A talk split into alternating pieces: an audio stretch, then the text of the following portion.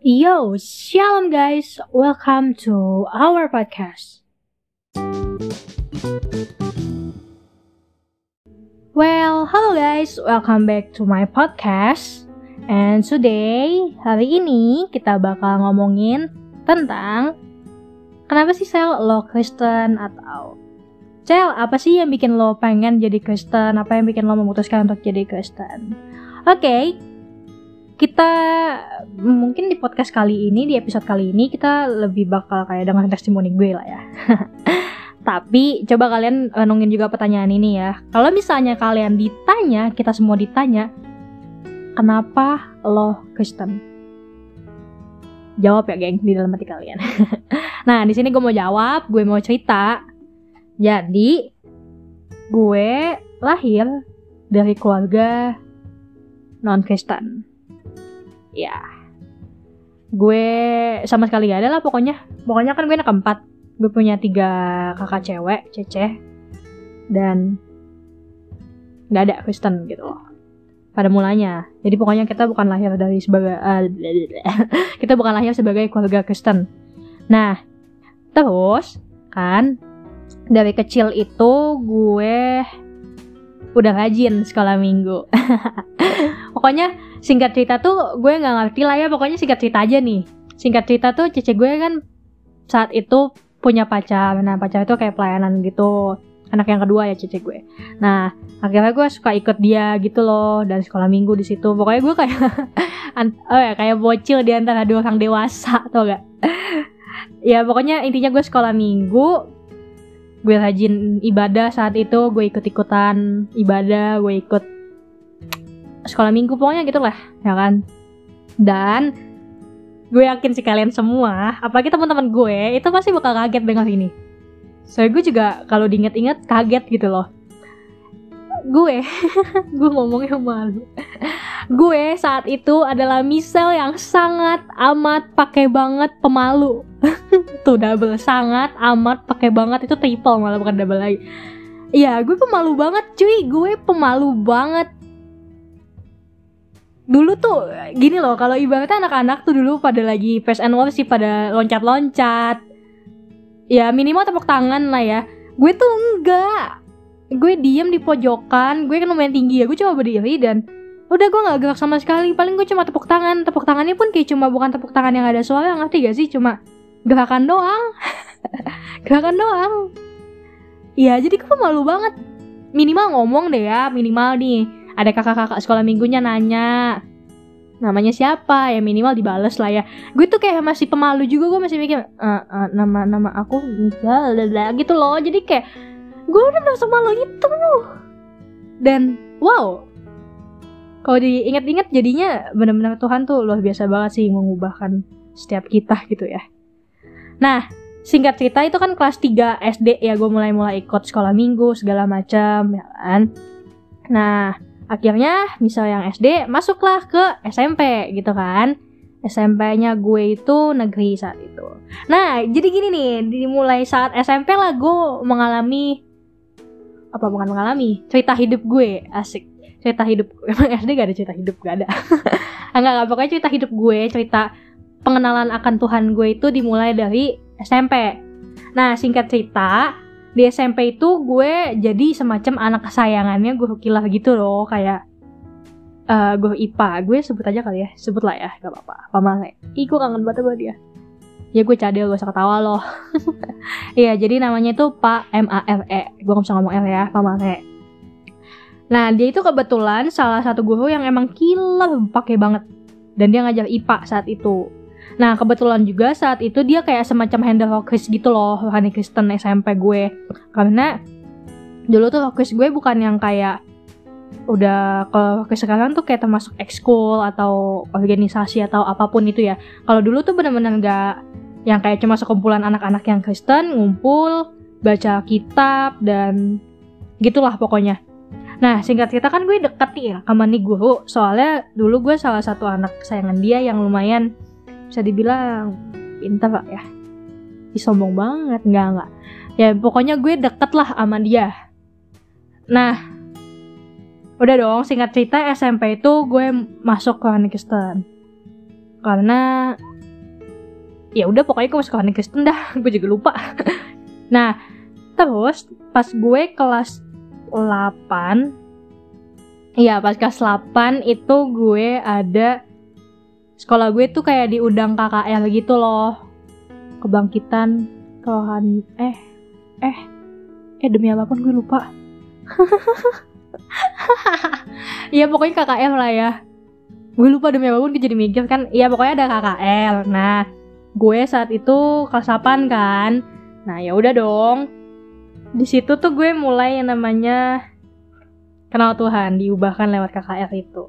Asik dan kalian harus tahu gue bukan karena khotbahnya cuy. Karena kan balik lagi gue juga bukan dari Kristen gue nggak ngerti apa tuh ya kan?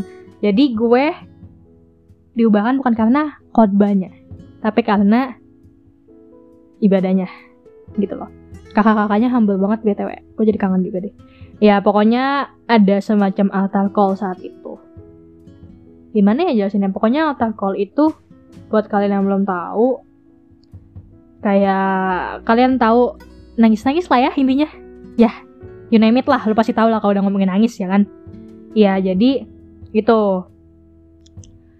Terus gue udah tadi ngeliatin layar HP gue btw soalnya tadi kan gue udah record ya 30 menitan. Eh ternyata kayak gak ada gak masuk suara gue. Gue sedih banget gue nangis. Jadi ini tag kedua. Oke lanjut lanjut lanjut. Ah gue curhatkan jadi oke jadi dari KKL itu gue diubahkan dari altar call-nya itu. Gue inget banget lagunya itu pakai JPCC ya yang ku milikmu. Sama lagu yang lagu lama apa sih yang ku telah mati dan tinggalkan. Entah gue nyanyi nggak mau soal gue jelek. Ya pokoknya dua lagu itu yang sangat amat ibaratnya berkesan lah di hidup gue.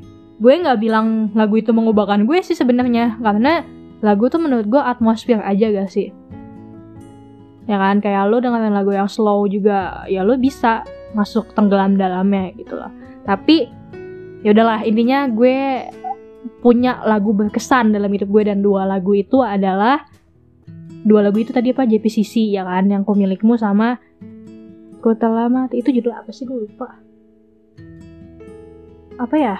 Ya itulah pokoknya. Dan kalian juga harus tahu nih guys gue waktu ikut altar call saat itu jujur aja gue masih kayak apaan sih aneh? Apaan sih jatuh-jatuhan gitu? Apaan sih nangis-nangisan kayak gitu? Apaan sih? Apaan sih? Apaan sih? Itu doang satu kata terlintas di otak gue kayak apaan sih? gitu kan. Tapi ya udah saat disampaikan kakaknya didoain tumbang nangis. Ya gitu deh cewek Tuhan emang gak otak. Nah singkat cerita di SMP juga gue udah mulai pelayanan kecil-kecilan sih guys. Uh, karena kan gue dekat sama si Pak ini dan Pak ini kan yang lumayan handle orkes jadi gue udah lumayan tuh yang namanya kalau dulu tuh kalau misalnya nggak ada dia nih gue kayak semacam dipercayai lah sama dia megang kunci aula. Terus kalau misalnya gak ada dia ya kita buka cari Alkitab uh, uh, apa cari ayat Alkitab bareng-bareng kita baca kita sharing bareng-bareng. Nah itu gue mimpin. Atau minimal kayak worship leader, pimpin doa. Pokoknya pelayanan kecil-kecilan lah, ya kan. Gak kecil sih itu, gue gak berani bilang kecil weh. Itu pelayanan yang wow sih menurut gue saat itu. So intinya gue mulai pelayanan saat itu. Dan di kelas 9 sih puncaknya. File gue makin-makin dah tuh. Nah terus gue bahkan pas kelas 10 masih cinta banget sama SMP lo percaya gak sih gue sampai bikin KKR weh gue kayak gue yang uh, gue yang bawa firman. Gue gue bawa sharing gue gak mau bilang gue bawa firman. Gue sharing saat itu pokoknya uh, puji Tuhan teh gue bisa bikin itu karena Tuhan gitu loh bukan karena gue. Ya pokoknya gue minta bantuan adik kelas gue juga kan. dan itu namanya Be the Best Generation of Christ. Kayak fotonya ada gue upload gitu loh di gue post di Instagram gue sendiri. Ya itu sekitar kapan ya Oktober sih 2018 tanggal 13 kalau nggak salah. Gue masih inget loh. Jangan salah gue tuh tanggal-tanggal berkesan inget nih. Oke okay, singkat cerita kelas 9 ya kan? Gue ketemu yang namanya empat serangkai yeay nah empat serangkai ketawa lo yang dengar. Ya ketawa. Ada Karen. Nih isi isinya empat sangka ini ada satu. Eh nggak ada satu deh misalnya uh, isi anak-anaknya ya. Anak-anaknya itu ada yang pertama eh pertama lagi gantung. Ada saat Sophia Sophia Karen Abigail Alainti Salainti. Itu panjang banget namanya. Sumpah donor ke gue satu ngapa? Nama gue cowok MCL doang. Ya lanjut lanjut. Ada Sophia Karen Abigail Salainti dipanggil Karen. Lalu yang kedua ada Sherlyn Yulita Elan Nyai ya kan lalu yang ketiga ada Cinta Valentine lahirnya pas Valentine geng. Lalu yang selanjutnya ada Valerie Rahel Virginia. Eh Valerie Virginia Rahel. Eh eh gimana weh? Nama lu Val? Ya pokoknya itulah nama lu ya. Vale ya kan? Jadi empat sangka itu isinya ada Karen, Ellen, Cinta dan Vale. Nah, di situ jadi selama di SMP kan tadi gue bilang gue pemalu ya awalnya. Di selama SMP gue mulai open lah intinya. Gue udah mulai berani namanya ngomong depan umum. Bahkan gue depan umum mulu ngomong. gue udah gak tau lah gue lupa itu diubahkannya gimana gitu. Kayak tiba-tiba gue dari pemalu jadi bisa ngomong depan umum. Berani ngomong depan umum. Berani tampil segala macam. Cara Tuhan tuh emang gila lah pokoknya. Gue juga gak ngerti. Oke, okay, singkat cerita kan gue ketemu empat sangkai. Jadi saat itu gue inget banget tanggal 10 Februari 2018 gue kayak diajak uh, ibadah, diajak ibadah ke komunitas gue saat ini. Namanya adalah Son of God Generation SOGG ya kan. Kayak teman-teman gue juga pada tahu sih. Nah, singkat cerita gue kan diajakin. Gue inget banget itu pokoknya seminggu atau dua minggu kemudiannya lagi gitu baru ibadah dari tanggal 10 kan ketemunya tanggal 24 kalau nggak salah atau berapa gitu lah pokoknya ibadahnya dan di situ karena gue udah mulai open gue datang gue datang nih terus wow sih. Satu kata wow. Kan gue depan SKSD juga. Jadi kalau misalnya lo ada orang yang SKSD juga jadi seneng gak sih? Ya kan? Minimal open lah ya bacot juga gitu loh. Kalau kita bacot ya bacot juga. Dan di SOGG itulah gue ketemu kakak-kakak rohani, gue ketemu teman-teman rohani, ketemu ibu rohani, bapak ibu rohani, pokoknya anything lah gue temuin banyak di situ. Gue belajar banyak hal di situ. Dan dari SOGG itu gue mulai yang namanya pelayanan. Gue pelayanan mulu malah kalau di SOGG itu benar-benar udah jam terbangnya tinggi banget di SOGG waktu itu. Jadi kayak yang tadinya gue masih gabut-gabut, dikit-dikit sekarang pelayanan gitu loh. Dan satu hal yang mau kita yang mau gue share buat kita semua yang buat biar kita bisa sama-sama belajar itu adalah pergaulan buruk itu merusakkan kebiasaan yang baik. Itu ada di 1 eh, Korintus 15 ayat 33. Kalau salah bilang ya guys, maaf banget. Gak bisa bilang ya, ini kan lagi, aduh, yaudah pokoknya kalau salah maaf ya. Ya pokoknya itu dari situ gue belajar kalau lu punya komunitas yang baik itu bisa nolong lu gitu loh.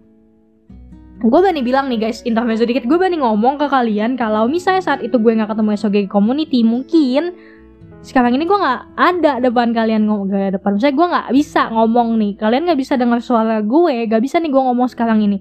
Kenapa?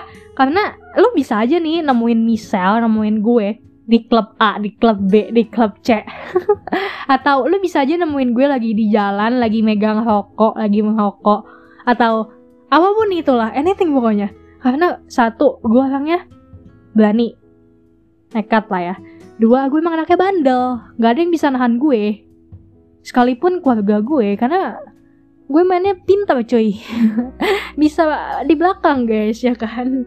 Iya intinya tuh adalah gue kalau misalnya gue nggak punya komunitas saat itu saat mulai saat itu mulai 2018 itu gue udah jadi kehilangan arah sana sini. Gue udah udah nggak tahu ke mana lah pokoknya. Udah hilang arah banget lah pokoknya dan makanya kita sama-sama belajar kalau misalnya lo kalau misalnya bergaul dengan orang yang buruk ya lo bisa terbawa buruk gitu loh.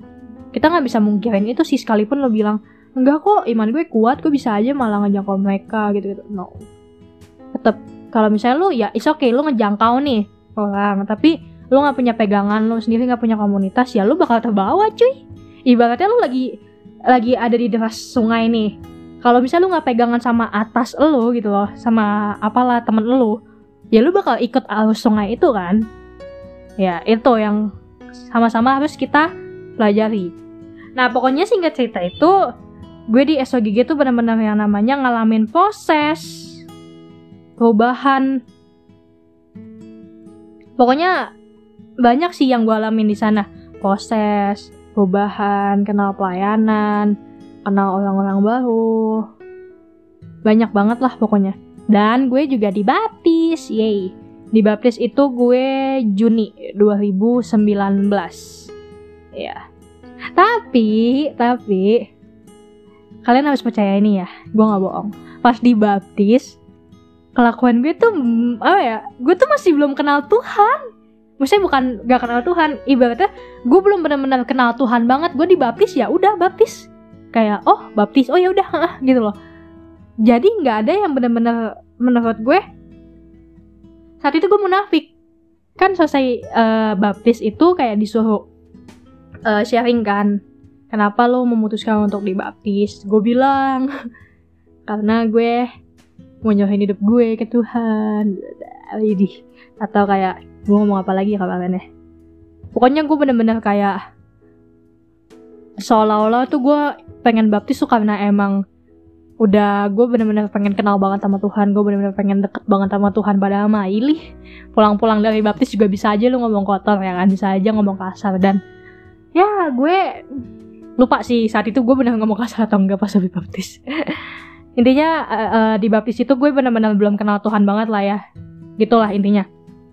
Nah terus kalian tahu lah ya tahun 2020 itu tahun yang lumayan nyebelin bahkan nggak lumayan tapi emang nyebelin banget gak sih? Penuh dengan kekecewaan kesedihan tangis.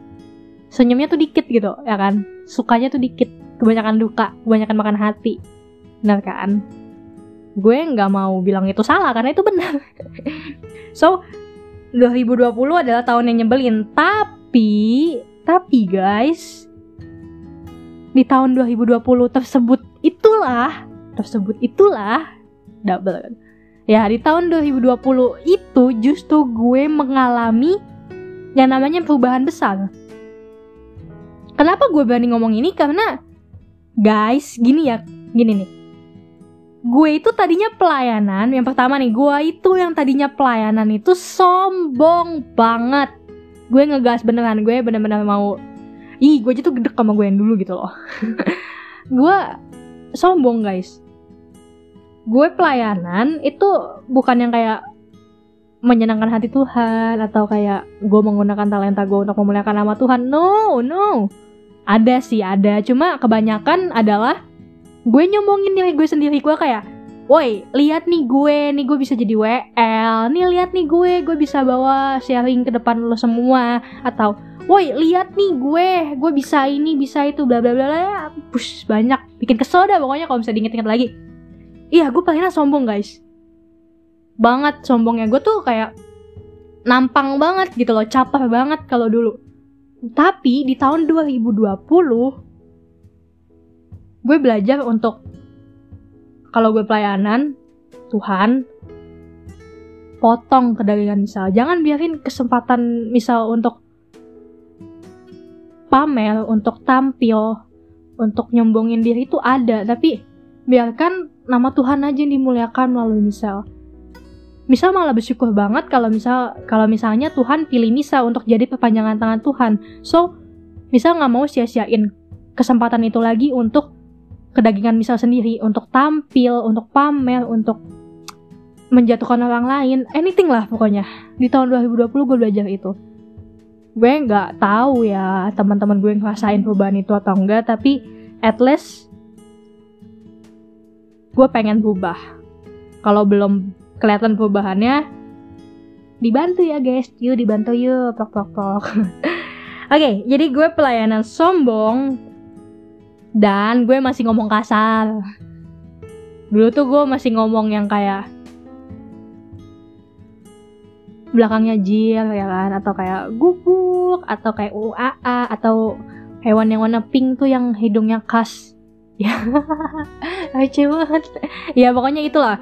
Gue masih ngomong begitu begituan tapi puji Tuhan sih gue dulu nggak pernah sampai yang kayak gimana gimana banget ngomong kasar tuh nggak pernah candu banget.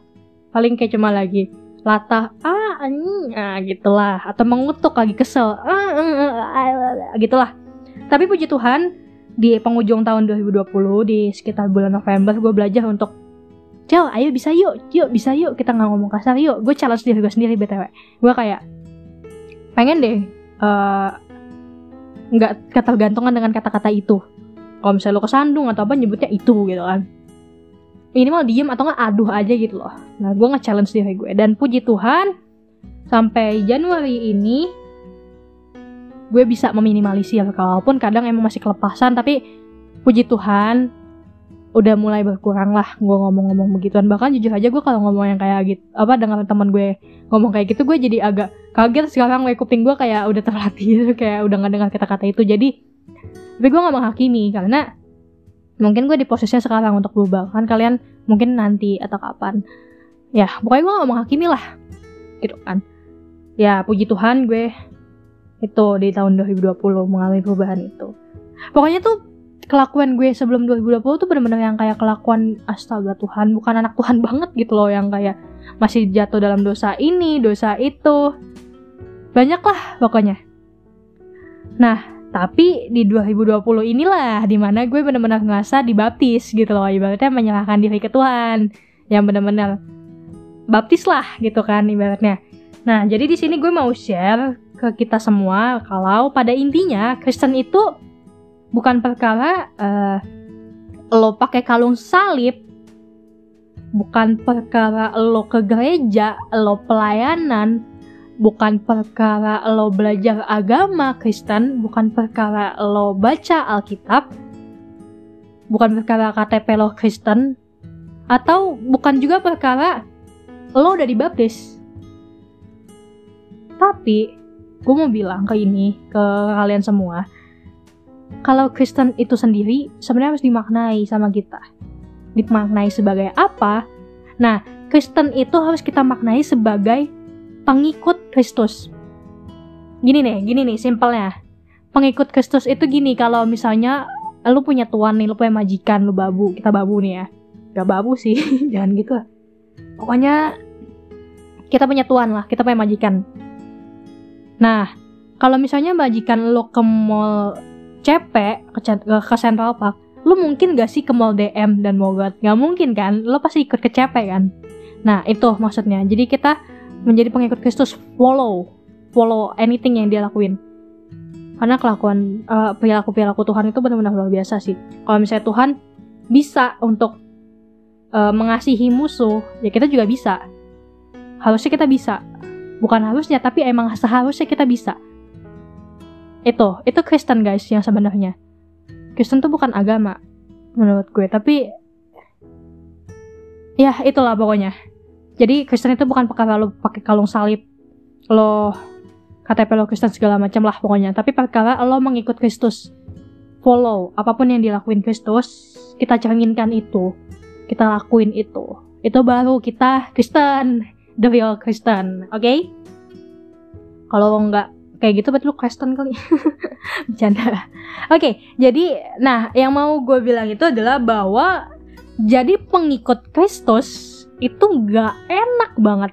Jadi pengikut Kristus itu sama dengan lo harus mengalami banyak tekanan-tekanan. Nah, uh, gini loh, gue nggak bilang kita semua nggak ada yang bilang atau bahkan Alkitab sendiri pun juga udah bilang kalau ikut Tuhan itu nggak enak. Iya kan? Ibaratnya gini loh, lo bisa bayangin gak sih kalau misalnya lo mau ke suatu tempat, suatu tempat destinasi wisata, kalau misalnya tuh jalannya enak, lurus, luas, terang, banyak gak yang lewat sana? Banyak kan? Nah, tapi kita kan nggak tahu di situ ternyata ada celakanya ya kan? Sedangkan ada satu jalan, ceritanya tuh emang dia udah jalan dari lama, udah dipastikan aman lah, nggak ada apa-apa. Cuma emang agak sempit, agak sedikit muter, agak gelap, agak banyak kerikilnya, batu-batuannya, polisi tidurnya segala macam. Lo bakal milih lewat mana gak sih? Kalau misalnya jalan Tuhan itu adalah jalan yang sempit itu tuh. Kalau jalan yang luas tuh jalannya si jahat karena si jahat mah ya elah lu minta apa aja juga gampang sama dia. Ya gak sih? Kayak lu bisa dikasih sama dia lu mau kekayaan segala macam. Tapi gue mau bilang kalau misalnya ikut Tuhan itu sama dengan kita harus melalui jalan yang sempit itu. Kalau misalnya banyak yang kalau misalnya jalan Tuhan luas udah banyak yang masuk surga gak sih? Gak ada yang buat dosa. Udah gak sih? Iya dong. Iya jadi ikut Tuhan itu gak enak. Nah tapi guys gini. Selepas dari ketidakenakan ikut Tuhan itu yang yang kayak lu harus pikul salib menyangkal diri dan segala macamnya kita harus sama-sama belajar surrender menyerahkan diri ke Tuhan dan belajar untuk rela. Jadi tuh gue bener-bener setiap doa juga sekarang belajar kayak untuk Tuhan gue mau nih nyerahin hidup gue ke lo. Karena gue lebih tahu kalau karena gue tahu lo lebih tahu dengan segala hidup gue dengan segala musim kehidupan gue. Lo yang ambil alih deh pokoknya lo yang pegang kendali. Gue lagi belajar untuk surrender gitu loh menyerahkan diri ke Tuhan yang kayak kalau misalnya Tuhan nyuruh gue ah oke okay, gue bakal lakuin selagi itu dari Tuhan. Dan rela gini loh kalau misalnya rela gue berani bilang sih kalau kerelaan itu adalah kunci dari segalanya. Kenapa? Karena gini loh Lo bisa gak sih ngebayangin udah berbuat baik, tapi masih rela untuk diinjak? Lo bayangin nih, lo udah buat baik nih, tapi lo diinjak-injak. Kalau lo nggak belajar untuk merelakan itu, untuk belajar merelain, untuk belajar kerelaan hati, ya lo udah capek ya sih ikut Tuhan? Ya kan? Kayak gini nih, lo udah ngasih hal-hal yang baik ke temen lo. Eh temen lo malah nggak tahu diri gitu magadir ke lo. Kalau misalnya lu nggak belajar rela ya lu udah kecewa gak sih sama Tuhan? Ya kan? Lu udah capek ikut Tuhan lu bahkan mungkin ninggalin Tuhan. Makanya kecewaan itu sebenarnya datang dari kita sendiri guys. Tuhan nggak pernah ngasih kita kekecewaan tapi dari kita sendirilah gitu. Jadi itu kita dibalik uh, segala ke gak enakan kita ke ikut Tuhan segala tekanan-tekanan kita ngikut Tuhan kita harus sama-sama belajar untuk menyerahkan diri ke Tuhan karena dia pegang kendali atas kehidupan kita, dia tahu segala musim kehidupan kita, dan kita juga harus belajar untuk merelakan, kita harus belajar kerelaan hati. Oke, okay. nah terus kalau ngomongin uh, gini nih, gue mau ngomong satu hal ke kalian, buat kita semua ya. Kalau kita tuh gak bisa balas cintanya Tuhan, karena apa? Karena cintanya Tuhan tuh gila. Cintanya Tuhan tuh gak ngotak. Cintanya Tuhan tuh gak masuk ke akal manusia. Cintanya Tuhan tuh bener-bener gila. Aduh, stres tau gak sih? Kayak apa sih cintanya Tuhan tuh bener-bener gila. Bener-bener cinta yang sembrono gitu loh. Yang ada judulnya kan lagunya Reckless Love.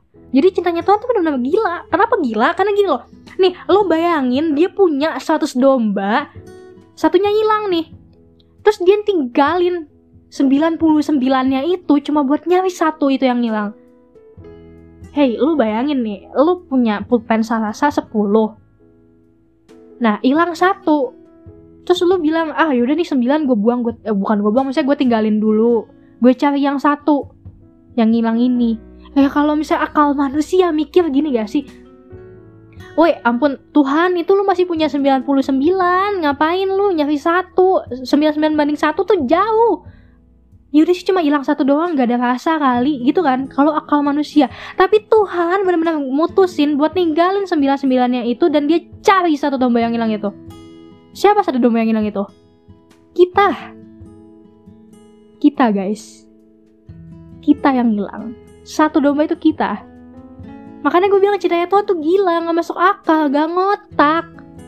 Ini gue ngegas beneran sih so gue emang bener-bener se terpukau itu sama cintanya Tuhan gitu loh. Gue aja gak bisa ngedeskripsiin dengan kata-kata gitu loh. Bener-bener gila cintanya Tuhan. Nah yang kita bisa tuh cuma apa? Yang kita bisa itu cuma terima terima cintanya Tuhan.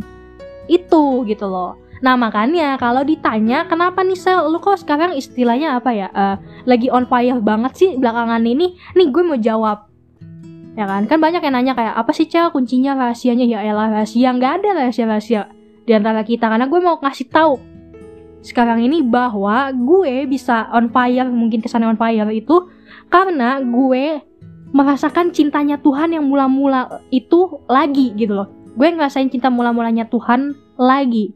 Gue pernah ngerasain itu di KKL yang SMP itu. Tapi saat itu gue pulang ya udah gue cuma kayak enak nih lagunya pengen lagi deh pengen lagi pengen altar call lagi maksudnya. Tapi gue nggak nyari itu gue nggak nyari Tuhan. That's why gue bilang cintanya gue udah saat itu lupus lagi lupus gitu apa pupus lagi. Nah makanya gue bisa on fire saat ini lagi karena gue terima cinta mula-mula Tuhan lagi. Itu kuncinya menerima makanya kita makanya gue bilang kita nggak bisa balas cintanya Tuhan karena kita tuh udah lebih luas gede lebar dalam. Awan itulah bahasanya banyak. Kita cuma bisa terima cintanya Tuhan. Nah karena gue udah terima cintanya Tuhan yang mula-mula lagi ya gue mau dong share ke orang lain. Makanya gue berani gue memutuskan untuk oke okay, Tuhan gue surrender ke lo gitu loh.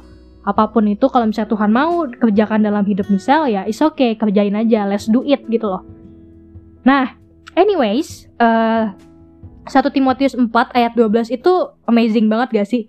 Gini nih ayatnya itu janganlah seorang pun menganggap kau uh, engkau rendah karena kau muda. Jadilah teladan bagi orang percaya dalam perkataanmu. Apa ya? Gue lupa. Ya pokoknya perkataanmu bla bla bla bla lah. Ada lima. Inget banget gue lima aspek. Karena itu ayat yang gue pakai untuk kakak yang SMP gue gue sharing gitu loh. Ya gue bawain ayat itu. Nah di sini kan ada kata-kata muda ya. Nah gue mau kita sama-sama belajar kalau misalnya muda itu bukan perkara umur.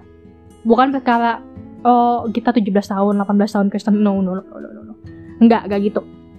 Tapi tentang penerimaan Tuhan dalam hidup lo. Ya jadi tentang penerimaan Tuhan itu sendiri gitu loh. Mungkin kalian ada beberapa kali dari kalian yang kayak malu untuk pelayanan atau nggak pede dan segala macam pada punya talenta dan segala macam ya. Gue nggak menyalahkan kalian. It's okay tapi gue mau ngomong buat kalian buat kita semua kalau Tuhan tuh nggak peduli akan hal itu. Tuhan tuh nggak peduli. Tuhan sih cuma mau ngeliat hati lo doang. Yaudah lah ya ini ini nanti kita bahas di next episode lah ya. Judulnya pelayanan atau apa itu ya. Udah gitu lah pokoknya. Ya jadi gitu cintanya Tuhan tuh gila gitu loh bukan Tuhan eh bukan gue yang milih Tuhan tapi Tuhan sendiri yang udah milih gue jadi gue nggak mau sia-siain kesempatan itu untuk ya gue bergerak keluar nge-share cintanya Tuhan ini jadilah garam dan terang di dunia gitu Nah, tapi gue mau intermezzo dikit nih ya. Tadi kan gue bilang gue lahir dari keluarga yang non Kristen. Nah, gue mau bilang kalau sekarang sebenarnya keluarga gue juga masih belum Kristen. ya, dan buat saudara-saudara gue yang mungkin lagi dengar ini, hai. ya, gue nggak malu. Gue nggak malu untuk share ini ke kalian. Karena ya, apa yang masih dimaluin? ya bahkan gue sebenarnya mau ngomong sih ke kalian kalau misalnya gue mau ngejangkau keluarga gue gini loh bukan suatu kebetulan. Kalau misalnya gue dilahirin di keluarga gue yang sekarang ini bahkan gue bersyukur gitu loh. Jadi gini guys gue tuh pelayanan di bidang penjangkauan gitu loh divisi penjangkauan. Jadi gue uh, menjangkau lah pokoknya. You tau lah pokoknya. Nah kalau misalnya gue berani bilang sih gue bisa untuk ngejangkau teman-teman gue. Tapi dengan catatan itu dari Tuhan ya. Bukan gue oke. Okay. ya gue bisa ngejangkau teman-teman gue yang lain tapi harusnya gue bisa dong ngejangkau keluarga gue. Ya kan? Nah itu yang mau gue pelajarin bareng Tuhan gitu loh.